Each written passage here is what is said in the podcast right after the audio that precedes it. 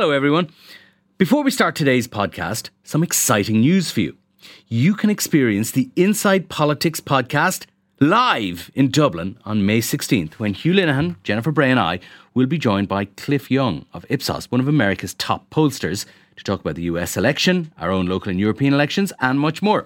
It's a breakfast event kicking off at 8 a.m. in Trinity College. If you'd like to attend, you can get tickets at irishtimes.com forward slash events. That's irishtimes.com forward slash events. I hope we see lots of you there. Always stay connected with 99.9% reliable Sky Broadband. Switch your home to Sky Broadband today. See sky.ie for more. Hello and welcome to Inside Politics, the weekly and often more than weekly podcast about politics from the Irish Times. I'm Pat Leahy. Last night, the government survived a Sinn Féin motion of no confidence in the Dáil winning the vote on its own substituted motion of confidence by 85 votes to 66. Despite losing its majority on paper last week when Fine Gael TD Joe McHugh resigned the party whip, it seems that the government's actual working Dáil majority is in rude good health. They won the support not just of the TDs from the three coalition parties, but from TDs exiled outside their parliamentary parties having lost the whip and from a number of independent TDs. There were also abstentions and no shows, which further boosted the size of the majority. Losing the vote last night would have meant the end of the coalition and a mid August general election.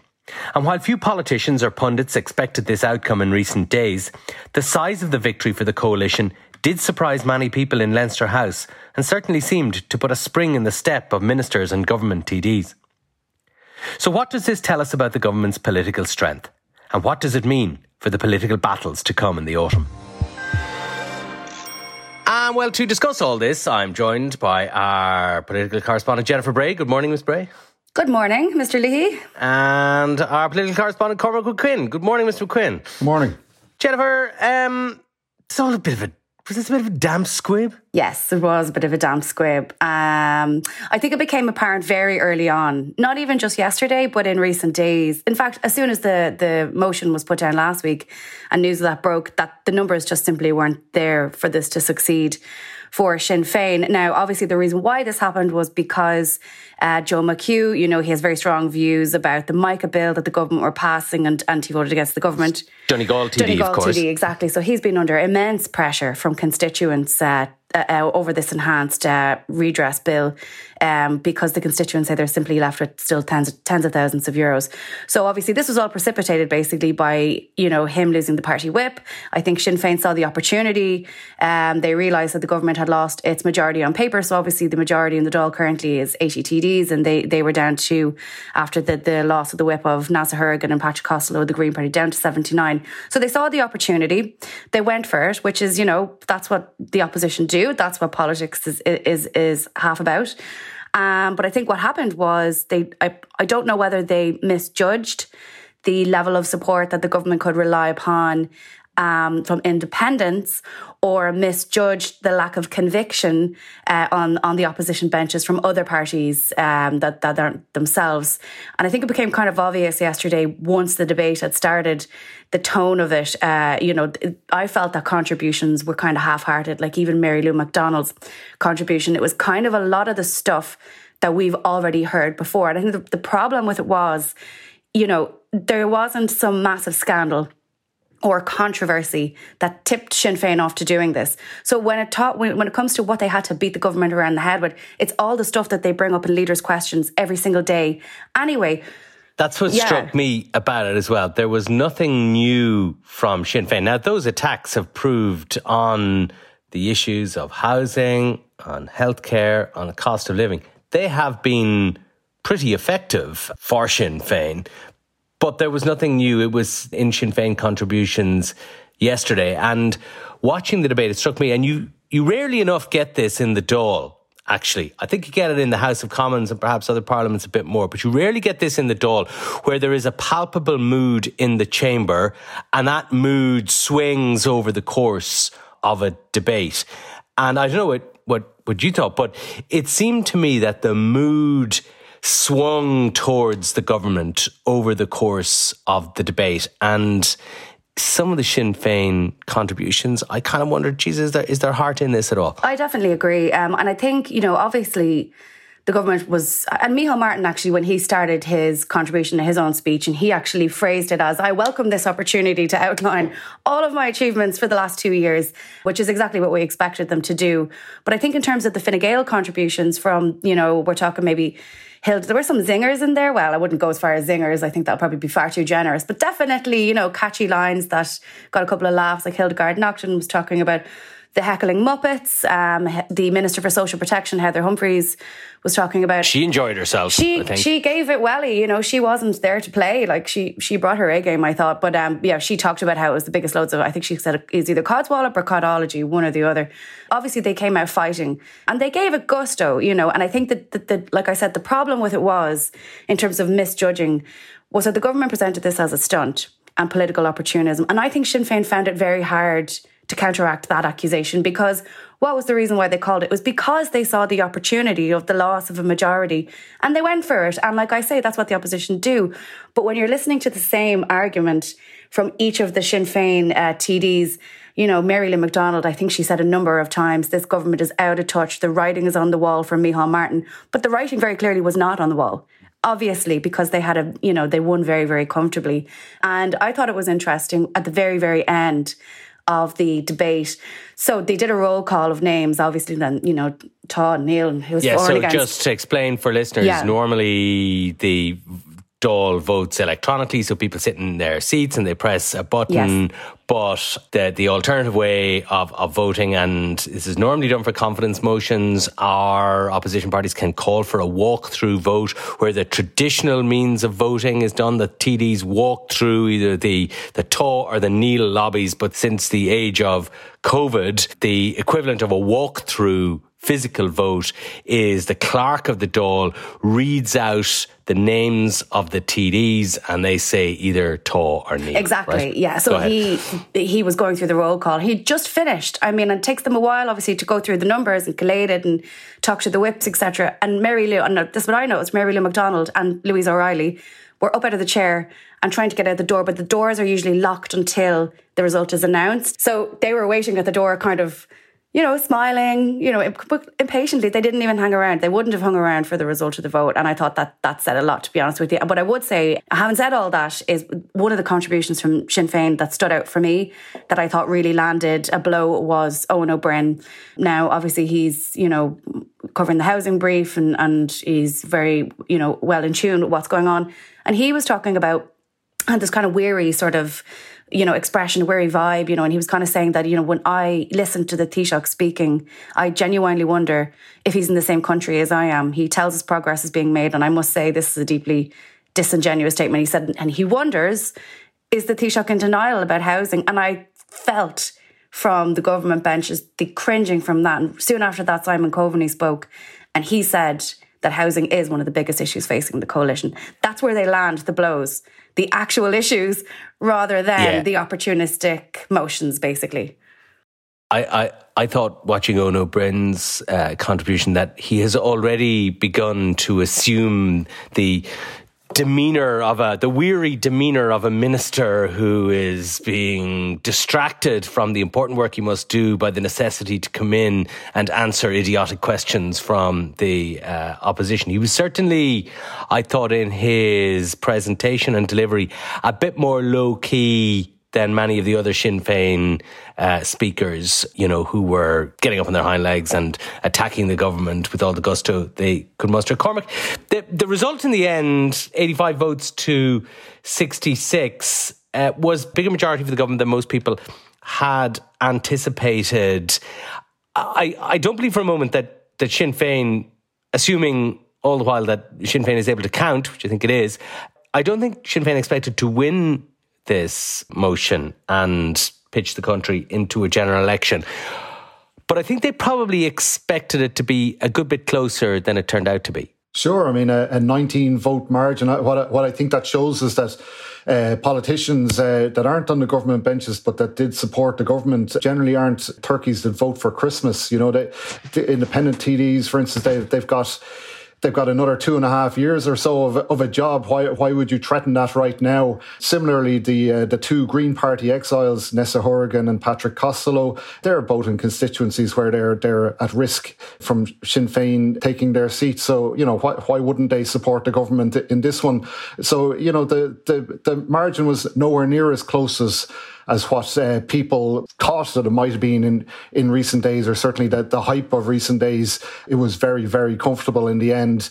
Another observation, it, ju- it just struck me that if, if Sinn Féin get anything out of this uh, no confidence motion, it would be just to uh, further win support in Donegal, where you know they already have two TDs. They brought the motion on the back of the the, the MICA issue up there and the, the damage to, to the homes.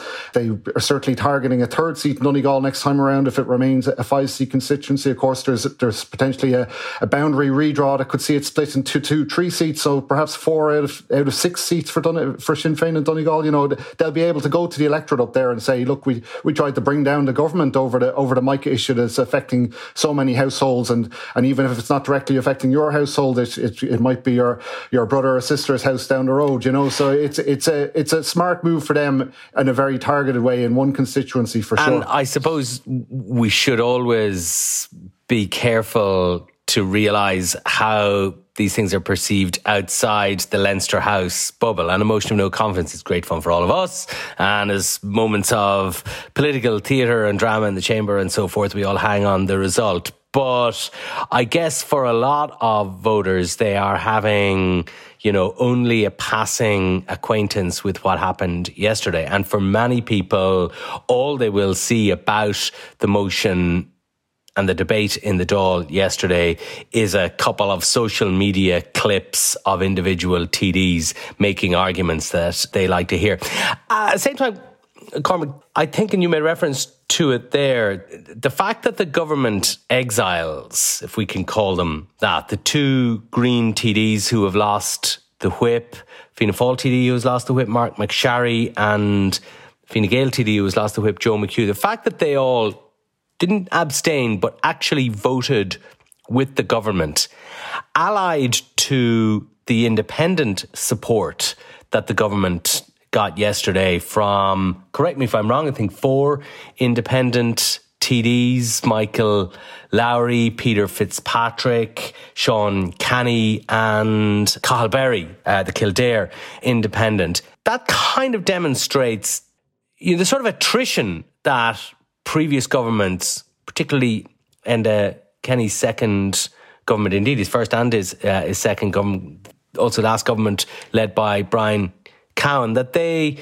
uh, the attrition that they suffered, that the current government isn't really experiencing that yet. It is not steadily losing TDs. It's holding on to its support. And what that suggests to me is that this government won't be brought down by a slow whittling away of its majority by political events and desertions. The only thing that will bring this government down before its term is up is if there is a split between the three parties. Yeah, I mean it's it's hard to see where other government TDs might might fall by the wayside. You know, you know, Marc MacSharry had a, a very long running you know dispute with Micheál Martin on how the party was being run. He was vocal critic of the of the leadership of the party. It was it was really only a matter of time before he went in his case over a, a no confidence motion in Simon Coveney. Joe McHugh again a very specific issue up up in Donegal, the MICA issue. That's why he he was gone. You know, I suppose the, the Greens are perhaps the most the most shaky in that there is a there is a wing of that party that didn't want to go into coalition. Uh, you know, Neasa Hourigan being a, a, prime example of of one of their TDs that didn't want to go in with Fianna Fáil and Fine Gael in the first place. And there is, I suppose, the possibility that one or two of them could could jump ship at some sure. point. But even but then, even if they, if, but even if, if they the do, government has, the government's majority is probably still robust enough. This is this is it to, to survive. This is it. You know, and you know we didn't get into over over the weekend. Particularly was you know what what sort of side deals are being done to to keep independents on board and things like that. You know, it, it was a running thing during the the minority, the Fine Gael led minority government of you know what sort of deals did Michael Lowry get for Tipperary to keep voting with the government, that sort of thing. We, we didn't get into that this weekend, and and and nor will we. I feel for for a long time, unless they lose a lot of TDs, given that the scale of the margin of victory that they had.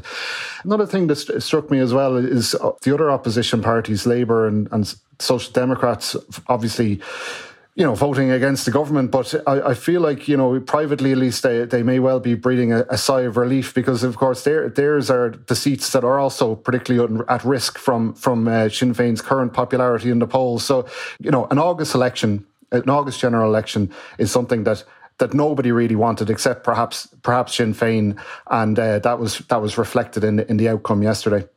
Never suffer the buffer again. Always stay connected with 99.9% reliable Sky broadband. Whether you're streaming on the sofa, gaming in the bedroom, or swiping in the bathroom. Hey! Get out of here! I said swiping. You'll never be without it. Switch your home to 99.9% reliable Sky broadband. Availability subject to location requires Sky Broadband Ultrafast. For more info, see sky.ie forward slash speeds. 99.9% reliability based on time our broadband network works across our base. Jennifer, there's also another uh, aspect, just kind of looking at the, the parliamentary numbers and the, the government's majorities, that there was a couple of independents who weren't there yesterday. Denis Naughten and uh, Noel Grealish didn't vote yesterday. Neither of them were around. Another independent, uh, Matt Shanahan from Waterford, abstained on the vote. And there's a sense around that if the government really needed them to survive, those votes might be uh, available to them.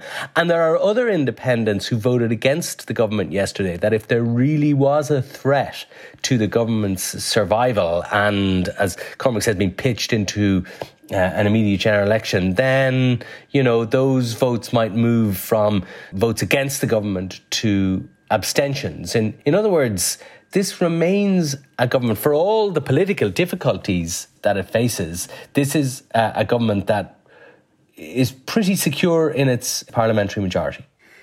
I mean, yes and no. I think definitely if the government really needed those independent TDs who abstained or didn't turn up, like you said, I think they absolutely could have got their support. But Micheál Martin was asked on Monday morning, he was out in Ballymun and he was asked, you know, are you doing any side deals with independents? And he said, we don't do side deals.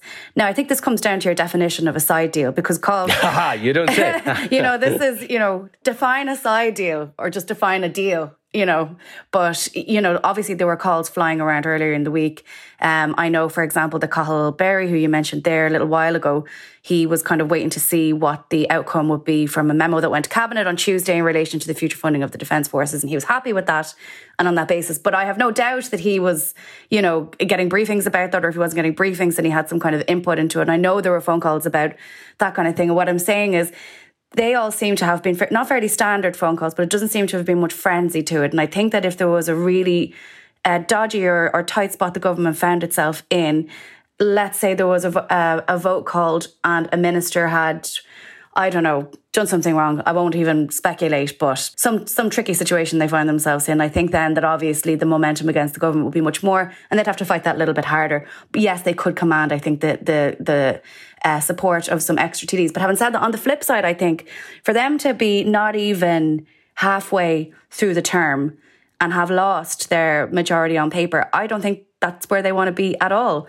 I mean, were, I remember when last week when Joe McHugh, you know, cast his vote and all this happened, there of course was spinning saying, well, actually, you know, people are saying this is bad, but it's not that bad because we rely on independence. But it is bad. It is bad for any government to lose their majority. And we still have such a long way to go in this government's term. And I feel like this, the first half of this term has really lasted a very long time. But I think there's some, the, I think the hardest times, and I'm not just saying this because it's an easy thing to say on a podcast, but I genuinely think the hardest times for this government are yet to come. I think the, the coming winter will be really, really crucial. I really do feel that if there, and there is the very real prospect of energy blackouts, if the lights go off this winter, I think they're going to find themselves in the worst position they've been in so far. And if that happens, then what the independents will have to nail their colours to a mast in a different way. They'll have to support something. This maybe would be easier for them to support because they could say, well, maybe it is a political stunt. And no, nobody does want an August election. I haven't met a single person who wanted an August election, by the way, not even Sinn Féin. And, and that's what I, that's what I would Definitely say. not the Paul cars. Oh, um, you know, oh, would I? No, absolutely hate it. But I think I thought about I thought about it for a second. I, I'd prefer it to the miserable February elections we've had the last Yes, three times in a row. actually You know, the miserable winter rain. I, I think I'd take August and that, I just, that uh, so my, point, my point basically is, yes, I think this time they could have commanded more support. My gut feeling is that the next time that there is a major issue, it's going to be something that independents will find far harder to support. And not having a majority, if it still transpires to be like that at that stage, I think is, is very damaging. I do, I do think one thing though that from yesterday's vote is that it's it is a reinforcement of the, the sense that the government is on its way back to its majority. Neasa Hourigan and Patrick Costello voting with the government that suggests they're on a trajectory to return to the to the Green Party fold in November. You know, in a way that the humming and hawing over the weekend looked like there was a bit of doubt there, but but it, it very much looks like they're they're on the way back. So I mean, they, in theory, the government should have should have a majority of of at least one once uh, November comes around. But of course, we have things like the budget to, to get over before then. Yeah, and, and, and just casting forward then to the sort of things that the government will have to deal with in the autumn, because we are now at the end of the of this political term. The Dáil rises tomorrow. The last cabinet is scheduled for the week after next. I think. Yeah. Micheál Martin is Micheál Martin is going to Japan and Going to Singapore Japan, yeah. next week. Yeah. Yeah, and uh, and then last cabinet before government breaks up for August, or at least for the first half of August, because with an earlier budget. I guess you're going to have budget meetings and bilaterals beginning not perhaps in the middle of September, but at the end of at the end of August. So the government returns then, and it is faced with a budget it's going to be pressurized as students are looking for accommodation, finding none there. That's putting further pressure on housing numbers. Cost of living is going to get worse, I think. The prospect, as Jen raises, of winter blackouts or cutting off of Russian gas, which might not directly affect us in this country, but will certainly affect the price, and the agreement of carbon ceilings for the various sectors, which is an issue that, as I gather, is bubbling away behind the scenes in, in government at the moment. So, so really, while the government maybe finishes this term on more of a high than it might otherwise have expected, things are already clouding in for the autumn, Jen. Yes, they are. And like I said, I think that this next term afterwards will be a completely different ballgame.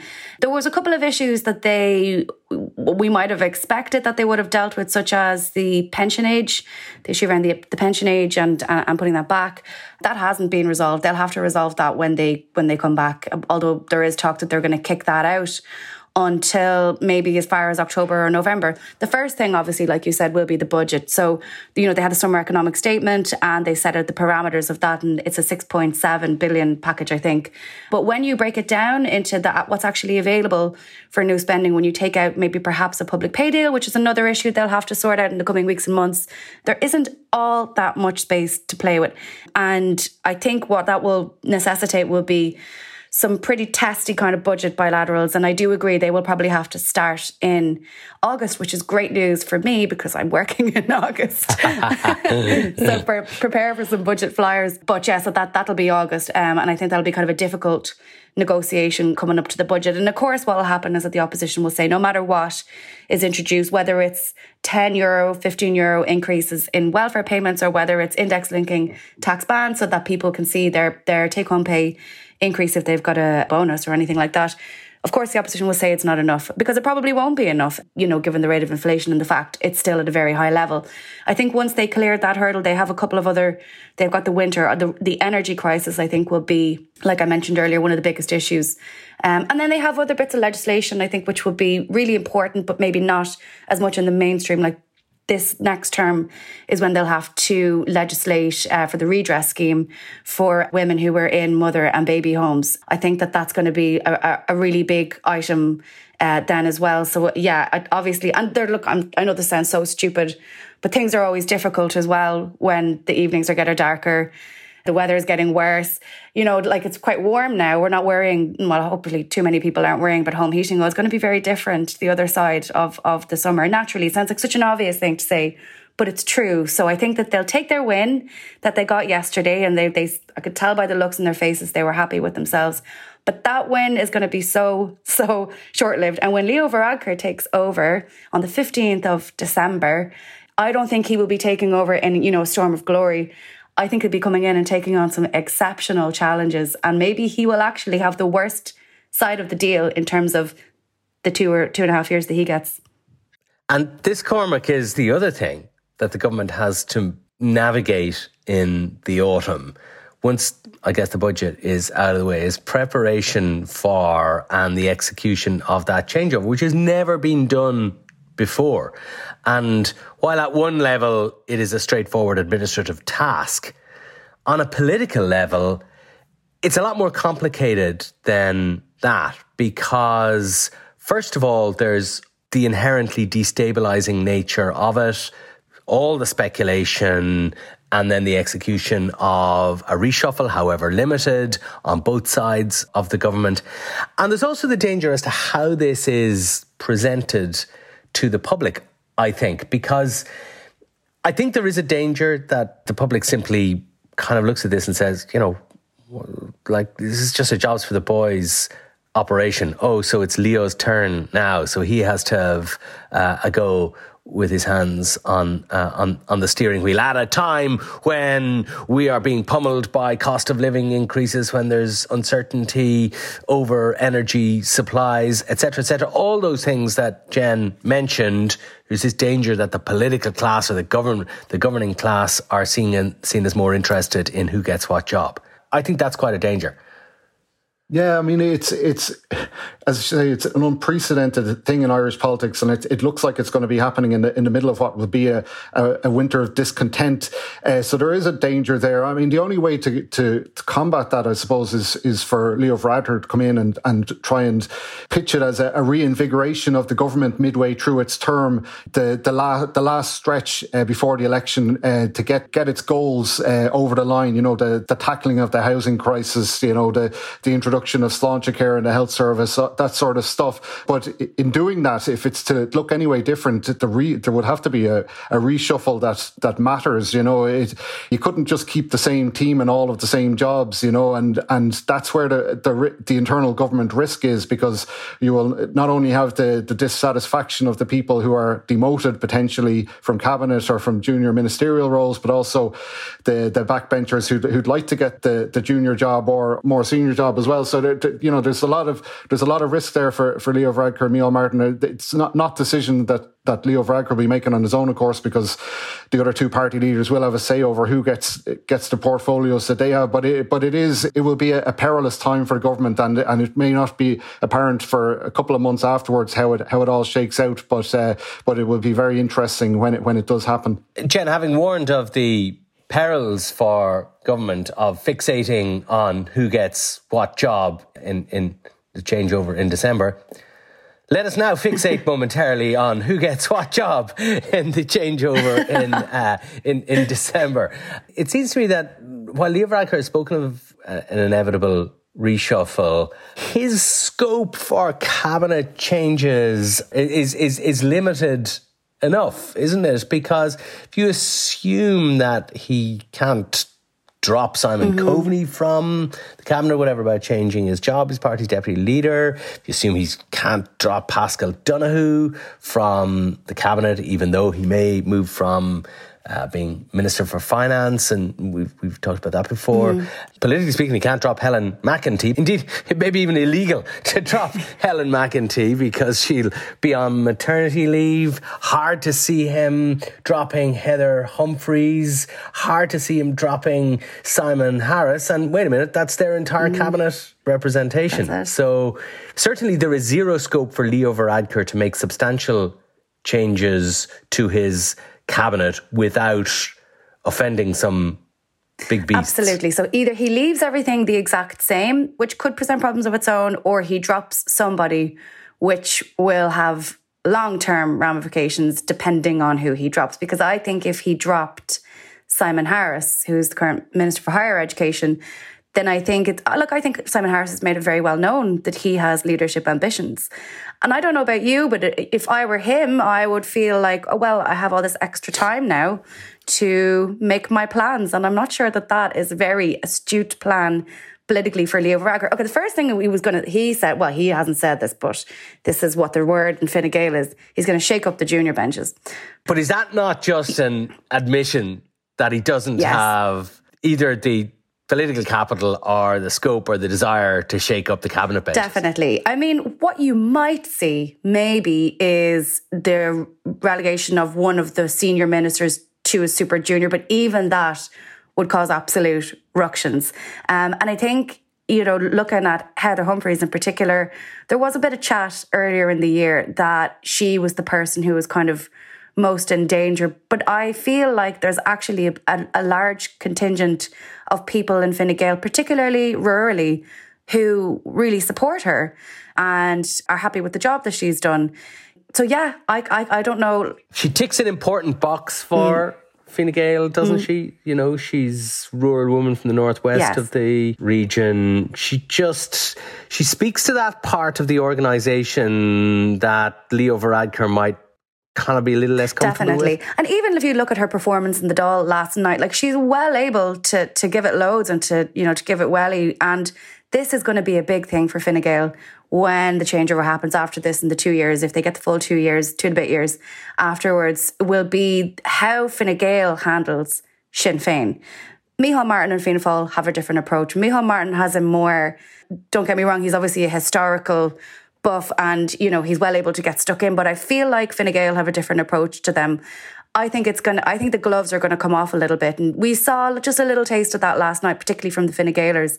So I think it'll be important for Varadkar to also think about who will be in this position best, you know, who will take the best approach or who will be uh, able to handle this in, in the most um, effective way. So that's a consideration too. And they, they are thinking about that, I've no doubt. And Cormac, if it's complicated for Fine Gael, it's even more complicated for Fianna Fáil because there's the leadership issue, which inevitably looms in the mid distance there. And we saw a group of Fianna Fáil backbenchers having a clandestine stroke not very clandestine at all meeting last week in uh, in but it was absolutely not about the leadership if you and, if you talk to any of them but no, uh, indeed, you know, indeed, well, indeed well, not but absolutely but it will be sooner not, it will be sooner it, or later this is it. it. It could be the beginnings of of of such things. It, I mean, uh, but even then, look at it, look at some of the characters involved. It, you know, the, the Barry Cowens and Jim O'Callaghan. So you know, these are these are people that have have raised questions in the past about the leadership. You know, it was thought that maybe it would come to a head this year before the before the transition. That seemed to have receded, and you know, it's it's it's. Look at Micheál Martin's been the leader of Fianna Fáil since 2011. That's a, that's an awful long time. He hasn't had terribly a terribly successful recent election, even if he if even if he did bring the party back from the brink before they they are facing annihilation again if the polls are to be believed. You know, so it's it's it's going to be the elephant in the room for the rest of the the term of government. You know, I, I do think Micheál Martin's genuine in his uh, in his intention to stay on as Taoiseach, and he says he's going to stay on for the next election, but he, he has to say that, doesn't he? But yeah, the the Fianna Fáil side of the, the reshuffle, it, it is tricky. I mean, it, Minister for Health Stephen Donnelly has had a, a very difficult brief you know, he can point to a successful COVID nineteen vaccination program, but but health, health is health is a tough one. It, seemed to me like he, he's perhaps most at risk in it in a potential reshuffle. I, am not sure you'd take Darragh O'Brien out of housing because you know, an admission if, of failure, particularly if he's a well, this it's a he's particularly if he's a potential leadership uh, candidate as well. You know, it, it's it, yeah, admission of failure would be would be one thing, but it's it's been done before, like Simon Coveney leaving housing. You know, Eoghan Murphy as well. It's it's not it's not a good look in probably another as I say another tough brief.